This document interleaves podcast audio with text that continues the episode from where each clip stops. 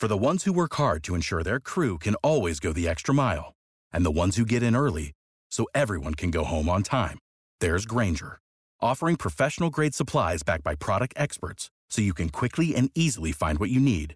Plus, you can count on access to a committed team ready to go the extra mile for you. Call, clickgrainger.com, or just stop by. Grainger, for the ones who get it done.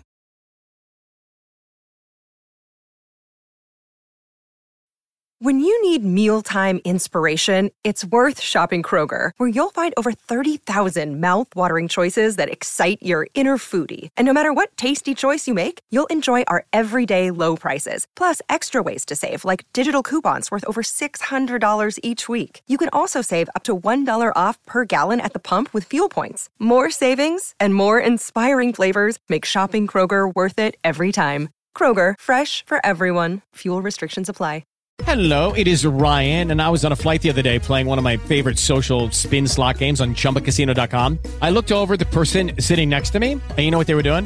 They were also playing Chumba Casino. Coincidence? I think not. Everybody's loving having fun with it. Chumba Casino is home to hundreds of casino style games that you can play for free anytime, anywhere, even at 30,000 feet. So sign up now at chumbacasino.com to claim your free welcome bonus. That's chumbacasino.com and live the Chumba life. No purchase necessary. VGW Group. Void were prohibited by law. See terms and conditions. 18 plus. It is Ryan here, and I have a question for you. What do you do when you win? Like, are you a fist pumper? A woohooer, a hand clapper, a high fiver. I kind of like the high five, but if you want to hone in on those winning moves, check out Chumba Casino. At ChumbaCasino.com, choose from hundreds of social casino style games for your chance to redeem serious cash prizes. There are new game releases weekly, plus free daily bonuses. So don't wait. Start having the most fun ever at ChumbaCasino.com. No purchase necessary. Group. Void were prohibited by law. See terms and conditions. 18 plus. Many bottles of this wine we can't pronounce. Too many bowls of that green, no lucky charms. The maids come around too much. Parents ain't around enough. Too many joy rides in daddy's Jaguar. Too many white lies and white lines. Super rich kids with nothing but loose ends. Super rich kids with nothing but fake friends. Start my day up on the roof. There's nothing like this type of view. Point the clicker at the two. All right, and welcome back for another edition of the Starting 502 podcast. As always, Presley Meyer, Jacob Blaine alongside me, and tonight we have a special guest from the Courier Journal, Brett Dawson. Uh, kind of a journeyman. If you don't know, if you don't know about Brett's career, he's kind of been all over the place. Covered Kentucky in the college ranks, and then kind of been a little bit all over the place in the NBA as well. Brett, how are we doing? And the second question I have for you is, is when you kind of came back to Louisville for the first time, uh, what what was the first thing you had to do when you came back to Louisville? Oh man, that's a great question. So first of all, thanks for having me. Um, I appreciate the uh, journeyman description. That's fairly accurate. You're a Uh, basketball like- vagabond, man. I like what that. you are. I'm trying to think like what's the first I, I would like so I guess one of the first things is one of those things that like it's it had been a long time since I'd been here. And one of the first things I wanted to do, I hate to say this, but it was like one of those things that was a little it hadn't aged as well as I wanted it to. So I wanted to get wontons from the Bristol and they were good, but maybe not as good as they were when I had like not experienced as much of the world, you know? Yeah, yeah, I, I can totally see that as somebody who's lived in Louisville for a really long time.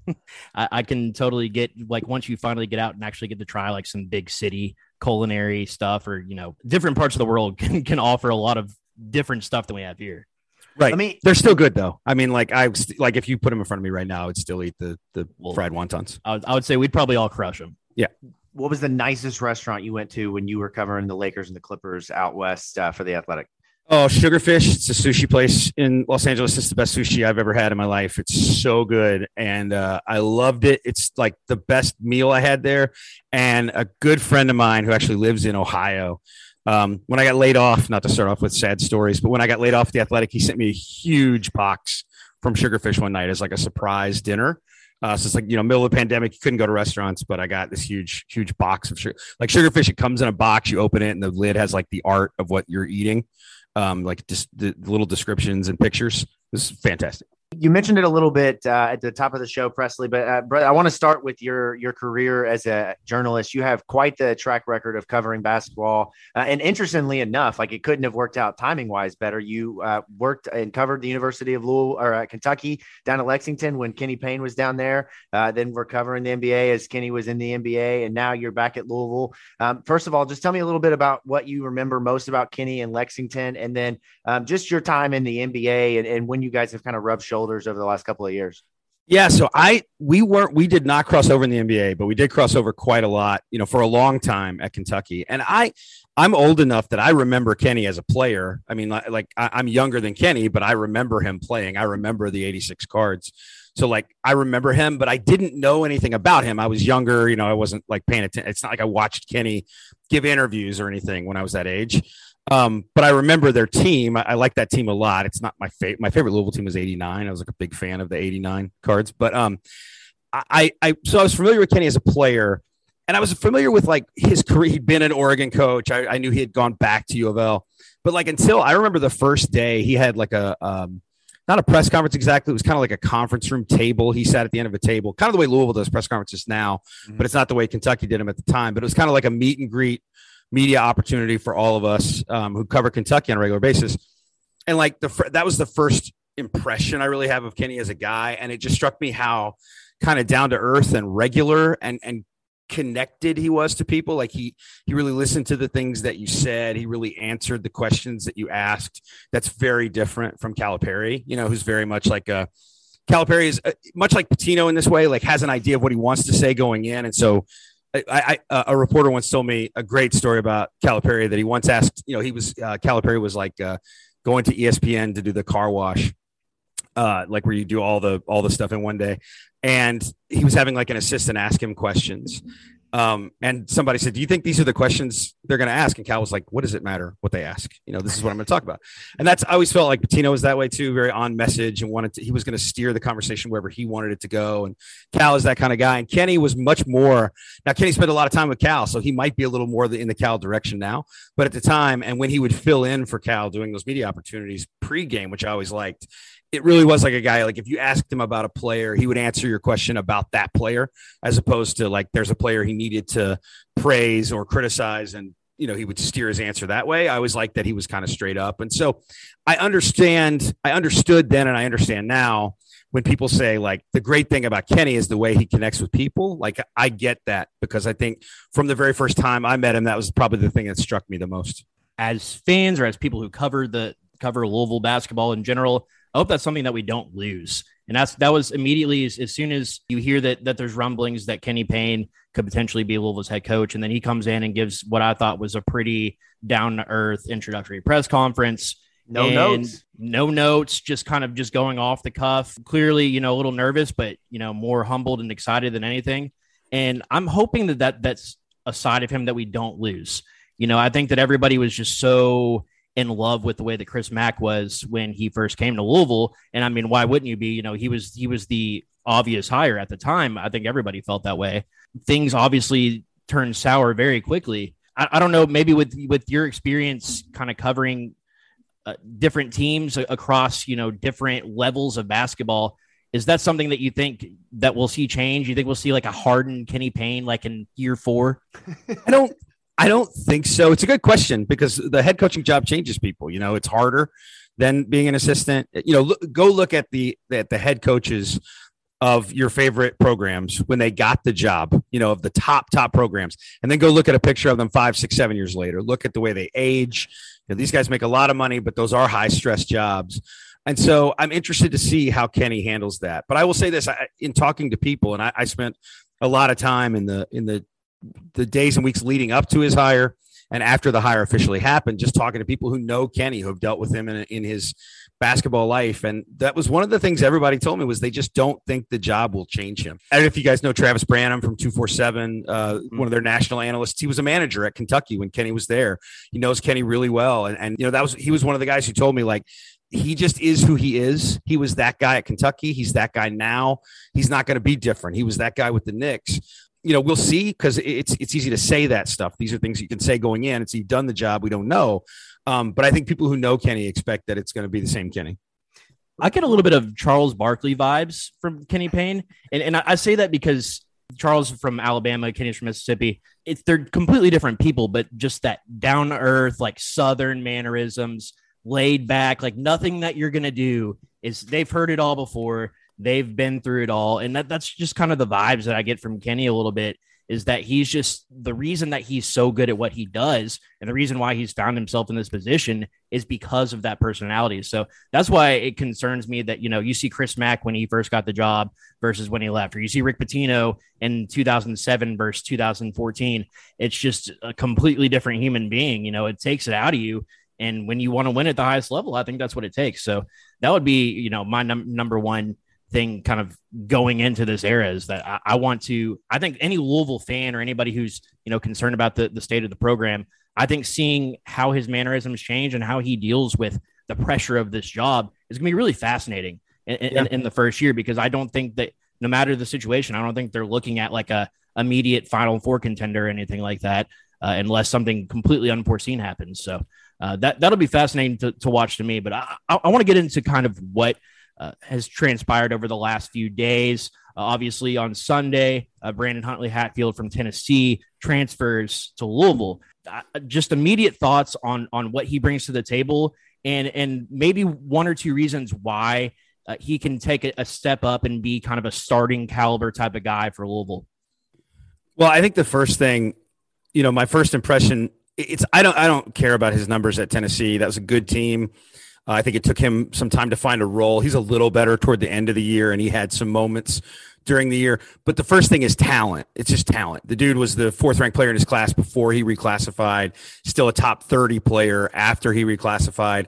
And I know people will say, like, the five star thing doesn't matter or the ranking doesn't matter. It does. And it matters in this sense. It matters that the more kind though um, the more of those kinds of guys you have the better chance that they pan out. So you maybe he doesn't make it here. Maybe he's not an impact player but they got the kind of guy who has the potential to be an impact player. I also think from a louisville standpoint this is a guy who was just now a five star recruit He's leaving Tennessee. He's got some options and he chooses Louisville. And I still think Louisville's in that stage now where it matters. It matters to be on the lists. It matters to have these guys, even if they don't turn into big time contributors. It matters that they choose Louisville. It matters that this kid had the chance to go to Auburn, which is a, a real, you know, of the moment program, and he chose Louisville. So I think that is my first impression. Now, in terms of what gives him the opportunity to contribute, it's the same thing. He's really talented. Like he's got you know, coming out of high school, he didn't shoot threes at Louisville. He didn't make threes, but coming out of or at Tennessee, but coming out of high school, the thought was he's going to be a three level scorer. He was going to score inside. He could take you to the mid range and he could shoot a three point shot. So that stuff's there. Scouts have seen it. They've said it's in his game. So now you've got two guys in Kenny Payne and Danny Manning who are really well known as skill development guys, guys who bring out the best in players. You know, I spent a long time on the phone um, with with Paul Washington Senior, PJ Washington's dad. Um, a week or two after Kenny got hired, he just loves Kenny. Just loves what Kenny did for PJ. Um, not only in helping him get to be a better player, but really Kenny was a driving force in having him stay for his sophomore year. And and and what really meant a lot to the Washington family, and I know I'm talking about UK here, but people can bear with me. I'm talking about Kenny. Um, is that like what really mattered to them was that Kenny said, here's the stuff you need to do to make it as an NBA player. And I won't just point it out. When you come back, I'll work with you and we'll fix it. And then he did it. He said they were going to do it and they did it. And so, you know, that that's his rep as a as a coach. And I know people push back on me all the time, people who know Kenny and people who know basketball, and they say, don't pigeonhole him as a recruiter, don't pigeonhole him as a as a developer of big men. He can do all these things. So I'm not trying to pigeonhole him. I'm just saying that that is a strength that he has. And Karl Towns will talk about how important, you know, Kenny was in him toughening up and not being just a perimeter player you could argue that that has faded just a little, but like uh, Anthony Davis came to Kentucky. I was covering the Anthony Davis team. You know, um, if you parked a guy at the beginning of the season and didn't let him catch a lob, you just said your job is don't let Anthony Davis get a lob. He couldn't score. By the time the season was over, he had a right hand jump hook, he had a left hand jump hook. He was scoring in the mid range. A lot of that comes down to Kenny, and so if you're Brandon Huntley Hatfield, and there's some guys returning as well, but if you're a five star guy like that, you've got that raw talent. This is a guy who has a rep for being a guy who maximizes what you have. And so I think if you're looking for a reason to be optimistic, that's the key reason. The talent is there, and you've got a guy who's known uh, who's who's known for being able to push that talent and maximize it. Yeah. So, in your opinion, because I think the the the big shock with uh, Huntley Hatfield was just the the fact that Louisville really needs guards more than anything. The front court, Yeah. it look it Yeah. looks fairly. I mean, you got to be impressed if you're Kenny Payne and Danny Manning, which you're coming to work with in terms of Sydney Curry, Jae'Lyn Withers, JJ Traynor, now Rose Wheeler. Uh, but now you throw in, uh, you know, Huntley Hatfield into the mix. Where does he fit with Sydney Curry, Jae'Lyn Withers? How do you see kind of some of the rotations playing out? Is is he going to be more of like a four that that kind of transitions into that modern NBA, stretch them out, be able to shoot from three, handle the ball a little bit, or are we going to be twin towers inside 6'10, 6'9, 250 for each guy? Yeah, I don't know that they'll go that way. Now, some of it will be how do they round out the roster? What's the rest of the roster look like? Um, it's really hard to get a feel for them because we, I- do think one thing I, I think will happen with Kenny, um, and this is something you know, Nolan Smith talked about this with Coach K, um, and and it was a Calipari thing at Kentucky when they were getting all the best players. Was that you would say like, let's go get the best players we can get, and then we'll adjust year to year. We'll have some foundational ideas of who we are as an offense and a defense, but we'll alter those things based on the players that we have. And this team in particular, I think you're not going to be able to probably be as choosy as you want to be. The pool of players available to you is smaller. Um, and so you got to focus on, you know, a few 2022 guys, some transfers uh, in the portal. What can you get? So that's one thing. I, I think he's going to need probably to be more of a stretch guy. I think, you know, and if that's, uh, if the reputation he earned in high school, um, Huntley Hatfield, I mean, is accurate that he can he can operate on all three levels, then you're going to need him to be a guy at that second and third level because. And look, I, I'm I'm in favor of taking a second really talented guy to do that. You have Jae'Lyn Withers, but we all know that Jae'Lyn's not the most consistent guy, and so an insurance policy there is great. But I think you're at the point right now where you say, here's a really good basketball player. I can take this really good basketball player, and then we'll figure it out. There might not be minutes to go around for everybody. Somebody might be unhappy in December. But I think right now you just say, he's a really good player, and we need players to build around. And so we're going to take him and figure it out. But yeah, they got to find some guards. Uh, speaking of guards, when I ask you, I'm going to ask you a question, and you just give me your opinion here. When, if I were to say to you, how many guards are on Louisville's roster, what would your answer be? It can't be one, right? It's not one. I, most people, I think, if you polled most people, the average fan would say two, including Mike James. Um, Yeah, yeah, yeah, yeah. Yeah. But I think the answer, realistically, in terms of what we know about what guards do from a ball handling standpoint, there's one on the roster. Yeah. So I haven't seen Mike play. Obviously, I've seen Mike sit in practice. Um, and I do think of him as kind of a wing.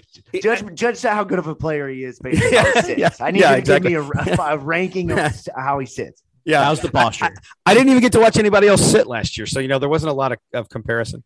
Um, no, so yeah, it, it- I, I I do think of so I have a, a kind of um, it's not really an NBA mindset; it's just a basketball mindset now that I I think I sort of view. I, I, I see bigs, wings, and guards. That's sort of the way I view a roster, and I think I would view Mike more as a wing um, than as a guard. And the guards are the guys in my mind. Guards are the guys who are you know people in the NBA talk all the time, and, and college coaches do this too about play starters and play finishers. And wings are more finishers, but they can you know they can slash with the ball, they can do some things. But your guards are really your your offense creators. They're the guys who who are charged with shot creation. And in that sense, based on what we've what we know of the roster, there's one. I mean, like there's El, and that's it, and that's not enough. And he he had problem with Presley here saying that uh, he was a shooting guard. He uh, took to Twitter to say that he's a point guard. Uh, where are you on throw the film out of last year versus you kind of showed what you were, um, and, and like when you evaluate what he is this year? Yeah, to me, I don't care that much about that distinction. I think that's the thing for me. Like, can you create a shot for somebody else? I'll, I'll make a lot of NBA analogies. This is what I do, but like, um, Love it. if you like, wa- watch the Oklahoma City Thunder play. Who is the Oh. point guard? Is it Shai Gilgeous Alexander? Or is it Josh Giddey? Doesn't really matter. Those guys get it. They bring it. Um, whoever has the ball can initiate offense. One of them is a better shooter than the other, so he's maybe a better play finisher, but they both can start plays. To me, you want that, and so like I think you want. Ideally, if I'm Kenny Payne, I want four guys who who do sh- who can create their own shot. Now, some of those guys you want them to be wings, but you need some like point guard type guys. But they can be. I don't care if you're six three and you can make a jumper and you can create a shot and you have the ball in your hand. Some fine, call yourself whatever you want. It really doesn't matter. Are you are you good at shot creation? Can you get something for yourself or make something easy for somebody else? I just pray there's a Lu Dort on this team for another Oklahoma City Thunder reference there. That's what Mike James maybe ought to ought to aspire right. to. That's right. I guess my, my thinking on the hold guard situation, you know, I, I see Kamari Lands too as a guy that that could potentially handle Yep. the ball quite a bit in this offense. And look, if you look at the at the NBA, and I think that's the way that college is, is going. It's going much too slow, in my opinion, in the direction uh, uh, of the NBA.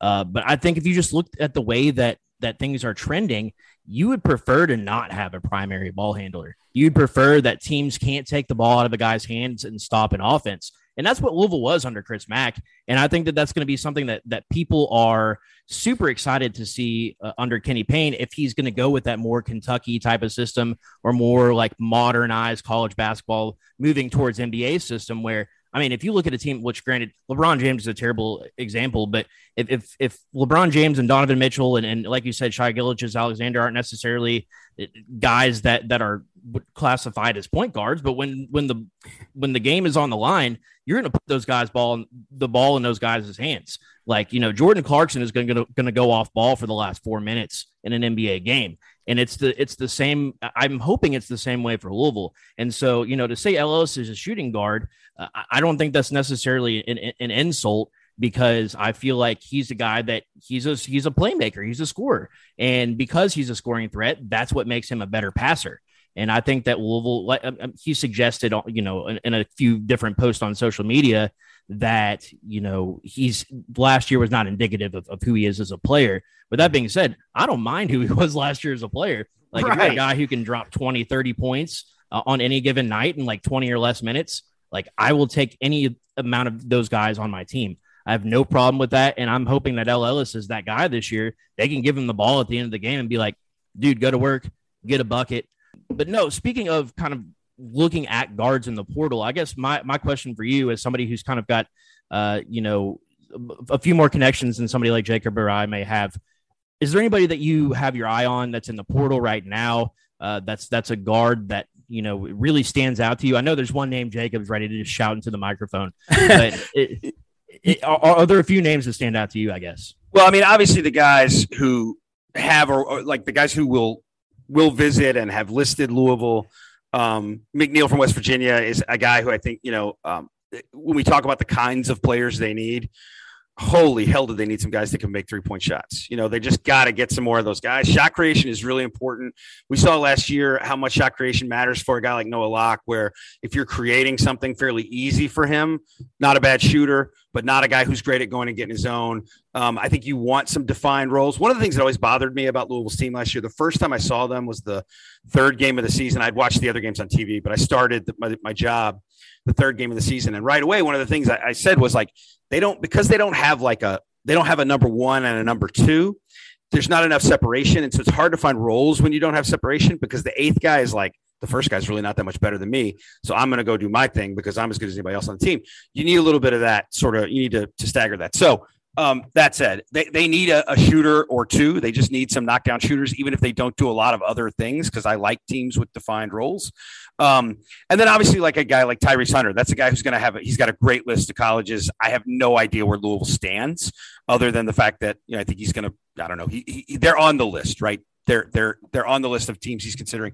That is the kind of guy I think you really want is like a, you know, a, a big guard who can go get it and, you know, is a guy who can pass. Um, so those guys obviously are, are, you know, those are just guys who, who I know have a little bit of interest in terms of guys who have entered the portal like today, I'm going to tell you that I've been doing derby stuff today. So um, I might be a little bit behind the times, but I, I think in terms of types, you want, I think you want another big guard. You want a big guard. They don't have a big guard who's really a creator. Um, and I, I think a knockdown shooter is really important for what you're trying to do here. It's really interesting to see the portal start to kind of uh, you know, it's, it's a, a wave type of deal where you have a guys go in and then a bunch, you know, exit, whether they commit or they come out their own. And then you have the NBA draft deadlines and then players start to, you know, kind of trickle their way back in.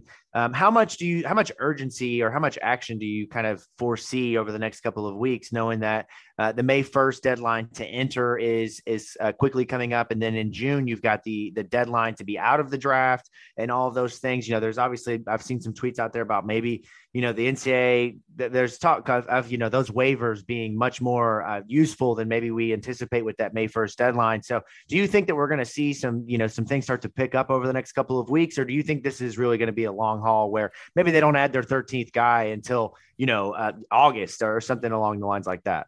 I mean, it, that could happen just in the sense that you know they've got a lot of spots to fill right now. You're looking at I mean, what do they have on the? If you're if you're counting like commitments of like uh, like Brandon Huntley Hatfield, they have seven guys. Is that right? Yeah, I think it's eight total. Okay, all right. So you gotta you gotta you gotta fill out a roster. You need some more bodies. Um, so it could go that something is late. There could be somebody who you know maybe they reclassify. Maybe there's a junior college guy who's available. Um, you know, uh, I, still think the portal, even though there are a ton of names in there, I wouldn't be surprised if you get another interesting one um, just because you know as the portal, as guys start to make their choices. Uh, some other guys will say i'm not sure i fit with this anymore so maybe i'm going to look somewhere else. And so we got a lot of guys in the portal who haven't made choices yet. And when they start to make those decisions you may see that sort of cause a flurry at the end as as you know um, player a goes to school x and player b says well i don't really belong here anymore so i'm going to school y. Um, I think you'll see some of that stuff. Um, I'm fascinated. Obviously, there's some 2022 guys they could still add, um, but I'm really intrigued by how they're going to round it out, like how, how they're going to flesh out a full roster. And as as you've pointed out, like there got to be guards in the mix on that. Yeah, and it's really interesting with this, uh, you know, kind of cycle. Normally, for for a lot of programs, you can kind of connect, you know, guys that were former recruits or they had connections with assistants on the on yeah. the staff. With this staff, it's like you're, you know, I don't know if you're an Always Sunny in Philadelphia fan, but it's Charlie Kelly kind of trying to figure out and draw the lines because there's just no way to know what Kenny has on the recruiting board because he's been out of college basketball for the last couple of years. Before we move along with Brett Dawson of the Courier Journal into our next topic, we want to highlight a new sponsor, new partner to the State of Louisville Podcast Network, who is making all of this possible. What's next with Eric Wood? It's a podcast that you can find anywhere you get your podcast on any streaming platform. Eric Wood is a man that needs no introduction around here, a former Louisville Cardinal football great, Buffalo Bill. Uh, a neck injury forced his early retirement and led him into the next portion of his life. And because of that experience, Eric is motivated and wants to help anyone who is in the transition in life make their what's next their best yet. Eric has great guests on weekly on his show, including business leaders, uh, motivational speakers, business coaches, athletes, former athletes, including names such as Luke Hancock, Scott Satterfield, even local pastors such as Kyle Idleman and Dave Stone have appeared on the What's Next with Eric Wood podcast. This is one of our newest partners. We want to support them by showing love and subscribing, downloading, and listening to the, the show. I promise you, whether you're a football fan or you're just a regular Joe in life trying to, to make every day your best yet, Eric Wood's podcast, What's Next with Eric Wood, will help you, motivate you, and inspire you to make whatever's next for you your best yet. Subscribe anywhere you get your podcast and make sure that you support Eric Wood. And we're back with Brett Dawson of the Courier Journal. Again, if you don't follow him, B Dawson Writes on Twitter. And as always, at the Courier Journal, if you are a subscriber. If not, hop on in uh, let me switch gears a little bit here, though, and let's move into the the staff. That's the other kind of big thing that's out there. Obviously, Louisville now has added Nolan Smith, which everyone has applauded a- across the college basketball world. Which, side note, it is great to be applauded by the college basketball world for once. It feels like we've been the the poo that people step on for the last ten years or so, or so it feels. I know it's not been that long, but it's great to see people, you know, acknowledging what Kenny Payne is doing from a hiring standpoint. Nolan Smith, now Danny Manning third assistant. Uh, some of the other, you know, assistant roles are still kind of up in the air. Uh, in your opinion, uh, the conversation we had last week was obviously they need a third assistant. Um, in your opinion, do you think that it's more of trying to find a, a specific role for a coach? Like I said, I could see it being, a, you know, given to like somebody who specializes in one thing, like a defensive coordinator type of deal, where they prioritize basketball coaching X's and O's over, say, recruiting. What do you think that they'll kind of prioritize in that third assistant spot when they look for that for that guy? I'm interested. Kenny plays stuff pretty close to the chest, and so it's hard to know exactly. Um, you know, Danny Manning has been a head coach before, and so I think you know the fact that he added somebody with head coaching experience was notable. Um, but Danny's also got a good reputation as a recruiter and a skill developer, and so you know, um, are you going to look for somebody who, whether they've been a head coach or not, is a little bit more, you know, I mean, like the the role uh, I'm going to make some people upset here. I don't mean this person, but like the, the idea of Ross McMains, right, was that he's a strategist. He's a guy who's going to update. He's going to modernize your offense. Now, right. offensive the, coordinator type right. The jury is out on whether that. Well, the jury's in. It didn't work. Um, but like that idea, it was it was a good idea, and so maybe they go with somebody like that. They still could be looking at you know um, recruiters because you can't recruit too much. And Kenny is a guy who obviously, having been, you know, again, I, I, have probably written this sentence 10 times uh, in the last month, but a, a, top two recruiting class every year he was an assistant at Kentucky in the 247 composites. They were one or two every single year. So that's a guy who really stresses the importance of recruiting. I know that he is a guy who is a believer in talent. If it were me, I'd love to see them think about a guy who is a little bit more offensive minded. Kenny's been around great defenses. You know, like I'm fascinated. I, I, I hope I get a chance to sit down with him soon and just talk some basketball stuff because, you know, he spent some time with, you know, you can pick apart a lot of stuff about Tom Thibodeau, but his defensive ideals are unimpeachable. He's a great defensive mind. And so, what did you pick up there? What are some things you might apply? Offensively, I don't know if you want to draw a whole lot from what the Knicks are doing these days. And and Calipari, I think very obviously, I don't know if, how Kenny would feel about me saying this. Fortunately, I can say whatever I want. Um, not not the most modern guy, and so like, well, I think the adaptability of what they did at Kentucky is really smart. You want to say we want to be able to change year to year. I think you also want to go into this with some sense of like modernity to what you're doing. So you want to be more flexible. You want to be more uh, space oriented than they've been there. Um, and so, like, if you had somebody who that was their specialty, that's something I'd be really interested in seeing. It's Kenny Staff. I don't care what he does, but that if I were looking, that's the kind of thing I'd want to add to a staff. I, got to say, Presley, before you jump in here, I would love a power forward, a small forward guy who could Julius Randle catch a rebound and just go take it immediately up the court and initiate your offense. I don't know why, but I've always found that to be so interesting that a guy like him, very much like Lamar Odom used to do back for the Lakers, he can just get you, you know, 12 rebounds. You don't need to get it to a guard. He can initiate your offense and, and handle the ball just as well as most players on the court. Yeah, I love guys that do that. I like watching Jared Vanderbilt, who's not like a really skilled offensive player, but like he'll just get the ball and go for Minnesota, and he's a good like um, he's a good lead passer. I love guys that play that way. I don't know if you saw anything to, to kind of wrap up as far as the coaching discussion goes.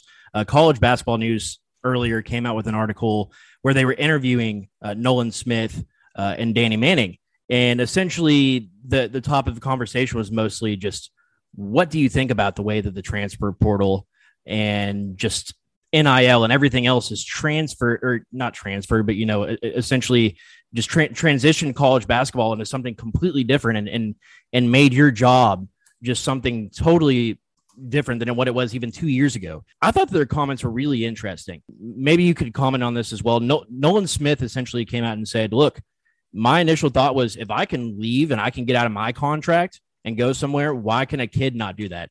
And so he said essentially what they're telling kids is if they come to if they come to Louisville or if they if you go to a, a program where you feel like you're a good fit there, why not just commit and sign with them?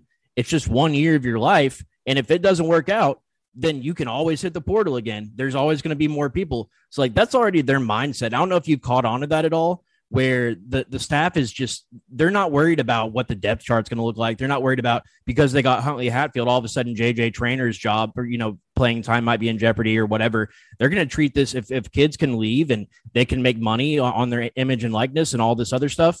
Why not just get the best players that you can possibly get? And if they don't play and they don't like it, they can go somewhere else. Yeah, I, look, I, I'm a big proponent of of no penalty transfers. I have been for as long as I've been following basketball, not just because of what Nolan's saying there about his contract, but because, um, you know, I started out at a different college and then I left. You know, it wasn't the place I graduated. Nobody made me sit out. You know, I didn't have to like right. wait till I could start. You know, if I had left and gone to a different journalism school, they weren't going to make me wait a year to write for the paper. You know, like that stuff's absurd. And so I, I, am I'm a big I'm a player. You know, again, some of this comes from some years covering the NBA, but I, I'm a believer in player empowerment. Players are the most important part of that process, and so I think the idea that they have more freedom and more power is great. Um, I don't really see a downside to it. I know some people feel like it's different from the college basketball that they know, but in my mind, it's better. And so you just kind of deal with it. This is what it is. It'll change and you'll adjust over time. Um, so no, I, I, look, they were always going to go for the best guys. This is who they are. And, and, and, you know, in, in particular, Nolan and Kenny, those guys as assistants, Nolan has a has a pretty brief window as an assistant coach, but he was on the Duke staff longer than he was an assistant.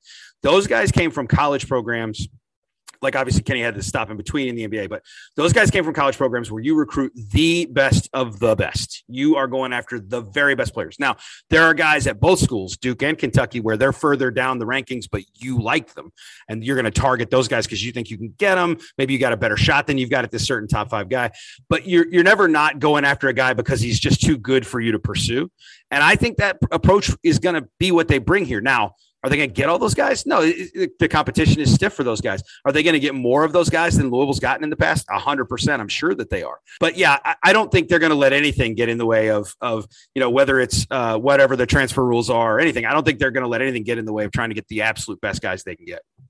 And and I think that it feels like for the first time, Louisville fans can take a, a deep uh, breath because coaches have hesitated from doing that for some reason. Now, granted, Rick Pitino did have a couple of number one guys, Samardo Samuels being up there, and and uh, it just didn't go the way that you expected. But over time, Louisville has, you know, they've gotten kids, they've dabbled in the top 25, but they've never really made a living there. And for Louisville fans, I think it's just this breath of, of fresh air to be the cool program and kind of be, you know, back rightfully where they belong. Because I think most would say Louisville is a blue blood program. Now, you know, I know it's been a rough couple of years nationally for for them, you know, from an image standpoint, but I think getting back on the right track, getting players like this, things like that, is exactly where Louisville fans expect them to be. Um, a, a, continued topic of adding to the roster. We obviously know that there's a decision to be made by Devin Ree in the class of 2022 on uh, May 2nd. Interestingly enough, 502 day.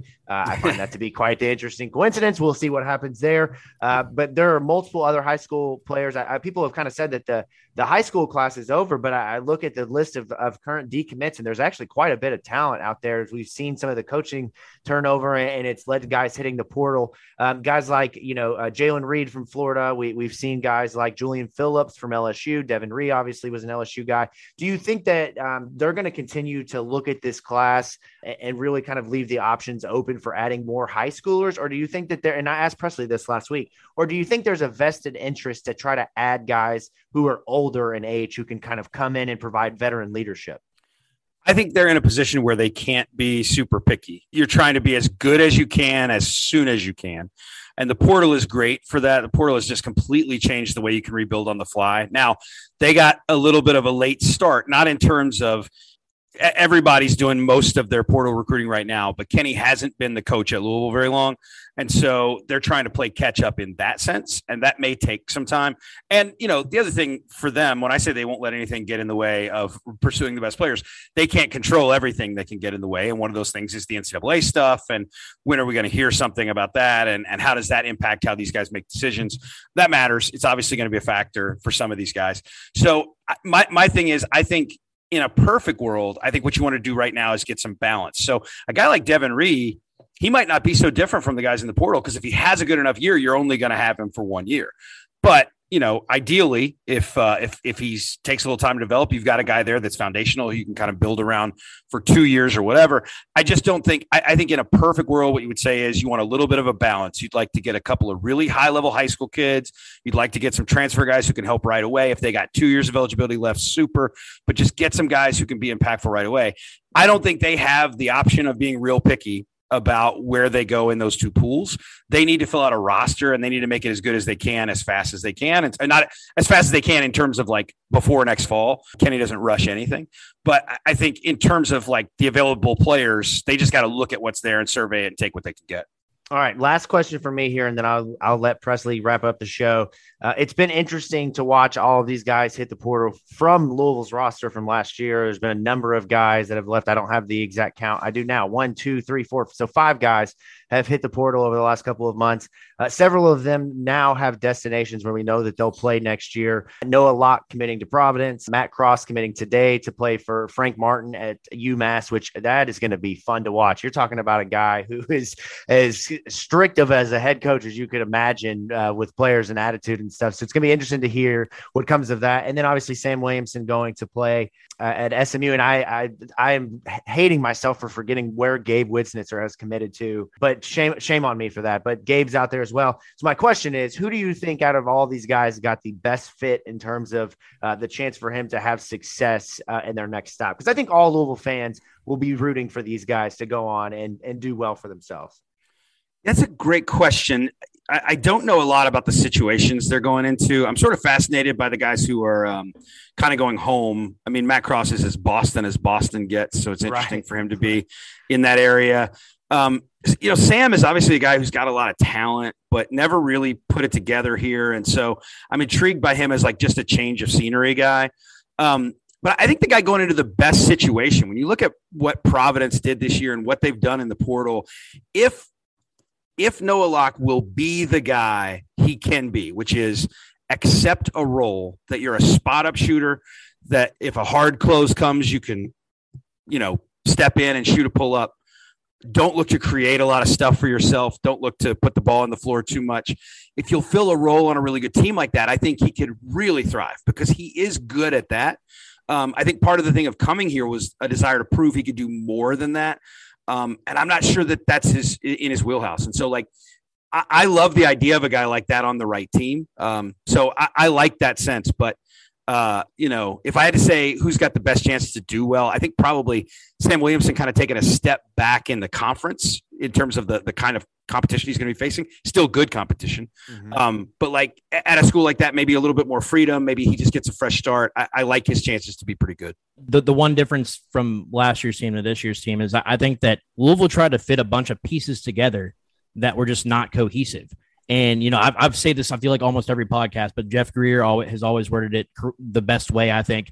And it was who stirs the drink for this team, and it really was nobody. And yeah. early, early last season, uh, I, I think that Jarrod West kind of you know hit his peak as a player at Louisville because they were playing a little bit lesser competition. He was able to get a little bit more penetration, and and, players that were defending him were about uh, of equal speed and athleticism, but you just absolutely got eaten up by you know ta- talented competition and people who could scout for him and that sort of stuff. So I, I think that that's one thing that that fans are really hoping that that we have this season is that there's more cohesion and that the roster is able to fit together better. And I think that going back to that whole just grabbing the best players that you possibly can and just adjusting your style to what they need I think that that's going to be kind of a breath of fresh air for for this program. Do you have any, comments or final thoughts on, on, what fans can look for? Obviously, they're still trying to grab five or six more players.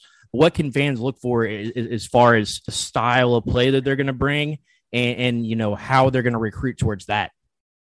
Yeah, I think it'll be interesting to watch how much emphasis do they place on shooting look, it's I'm not I'm not a basketball genius to come out here and say like I just don't believe you can be good in in the modern era if you can't spread the floor. Like I just I just don't think it works. And that team last year, among the many many problems it had, and I think shot creation was the biggest offensive problem, but they also needed more guys who could just consistently knock down shots. And so do they go out? You know, and, and look, and I, I, we should note they're they're paying attention to it. Devin Ree is a guy with deep range. You know, they're looking at McNeil. They're looking at you know in the transfer portal. They're looking at guys who can shoot. So um, I think they're paying attention to that. But I would say look at that, and then let's see what what kind of guys they get in terms of their athleticism, their ability to get up and down the floor. They're going to have a pretty big team at this point.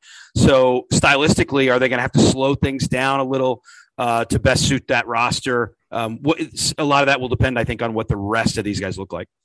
You know, last year, I know you kind of came in like right on the front end of the season, but all of the hype this time last year, we were talking about, you know, Chris Mack and the staff, they're finally, you know, going into the tool bag and they're grabbing the guys that we need. Like that, that was the narrative, right? Like the narrative was, well, Noah Locke, he shot over 40% from three for three straight seasons. Who else was it? Jarrod West shot over over 40% from three. Yeah. And, and I mean, Louisville fans got to watch Matt Cross kick their, you know, kick their ass earlier in the season. Yeah. Matt Cross. Basically the best game he's ever played in college, I think, still yeah, is that yeah, game abs- Absolutely just torched Louisville the season yeah. before. Uh, so, you know, I, I'm hesitant to say like yeah I, I, think that they they do need shooters absolutely you know I always think about like like a Donovan Mitchell or these guys that are just raw talents when they come in into college. Donovan Mitchell is the, a good example for Louisville fans just because he's a guy who played here and he's developed into a really solid three point shooter in the NBA. But coming into Louisville, he was just a freak athlete, and that was it. Like his his thing was he could dunk the crap out of the basketball and you know had decent handles, and that was about it and he developed himself into an elite three point shooter. And that's kind of the mold that, and I guess as a guy that was in the NBA, maybe you could correct me uh, a little bit as somebody who kind of covered guys coming into the league. But I, I, is there something to be said about just getting the best athletes and kind of molding them into a better shooter? I think there is, but you're also talking about a level of basketball in college where what we've just talked about, you're going to have your best players are maybe going to stay for a year and go pro. Uh, you're going to have other guys who, if things don't work out for them, they've got the option to go somewhere else after a year. And so, uh, player development is still critical. Skill development, and Kenny's going to tell you like personal development and developing them as people. All that stuff is really important. But you know, your window to improve guys may be shrinking. You may not have as many years with players now, and that's not just the one and done guys, but these other guys who are going to look at things. So I think you know, it's a mixture. I think you absolutely want to take some guys who are just high ceiling, best player available guys. Um, but I think as you round out a roster, you also want to think about how do we win games next year? What's the best way for us? And I don't just mean Kenny in his first year, I mean coaching in general moving forward. You want to think about, okay, and the portal's a great way to do this, right? Those guys already have done their developing. So go find a shooter in the portal. Worry about getting your best players, your most talented players from wherever. They could be high school kids, they could be junior college kids. You take your best players and your best athletes, but try to round it out with some skills that you're missing. If you don't have a rim protector, maybe there's one in the portal. If you don't have enough three point shooting, go find it in the portal. I think that's where you're going to see roster construction change so much. And so, you know, I think Kenny is still going to want to get the very best players. They're going to try to get top five, top 10 talents. But I think the portal is a great way to round out a roster around those guys. One thing we've seen, you know, Kentucky won a title, Duke won a title with a one and done kind of core, but that's it. And those teams had experienced players as well. It's hard to win if you're turning over your roster that much. And so the portal is a great way to just sort of say, I'll tell you a great story, and I can't tell you who this is about, but a, a coach at a, an assistant coach at a Division One school. Uh, was telling a friend of mine, you know, they were evaluating some players. They were just having a staff meeting to evaluate some recruits, and they saw a guy, and they said, you know, like talking to the head coach saying, Coach, we we like him. We think he's pretty good. We're not hundred percent sure. Can he, you know, is he going to help us? And the head coach said, Let him go somewhere else. Don't offer him. If he's good enough, he'll want to play for us. He'll come back to us. And that, I mean, I think you can recruit that way now, and you you're probably going to need to. Yeah, I, I think that you know there's something to be said for there being a little bit less of a desperation when recruiting and just kind of going in and kind of putting it all out there and just saying, "Hey, this is who we are. These you're the type of player that we want if you're a good fit, come to us. If not, then you know we we will find the, the players that are the right fits for us. Um, but Brett, we, we could we could do this all day, but we don't want to take up too much of your time. If you don't follow him on Twitter, make sure that you follow Brett Dawson at B Dawson Writes on Twitter. Additionally, make sure that you are subscribed and, and tuning into the Courier Journal, the Pulitzer Award winning Courier Journal, I might add. All, as always, great coverage. Again, Brett, thank you so much for coming on and joining us. It's been a pleasure. Could do this for hours, but but uh, we appreciate you taking the time. Yeah, thank you guys. I like talking about basketball. This is fun for me. Yeah, ab- absolutely, man. Without the ones like you who work tirelessly to keep things running, everything would suddenly stop. Hospitals, factories, schools, and power plants—they all depend on you. No matter the weather, emergency, or time of day, you're the ones who get it done. At Grainger, we're here for you with professional grade industrial supplies. Count on real time product availability and fast delivery. Call clickgrainger.com or just stop by. Grainger for the ones who get it done. When you need mealtime inspiration, it's worth shopping Kroger, where you'll find over 30,000 mouthwatering choices that excite your inner foodie. And no matter what tasty choice you make, you'll enjoy our everyday low prices, plus extra ways to save, like digital coupons worth over $600 each week. You can also save up to $1 off per gallon at the pump with fuel points. More savings and more inspiring flavors make shopping Kroger worth it every time. Kroger, fresh for everyone. Fuel restrictions apply.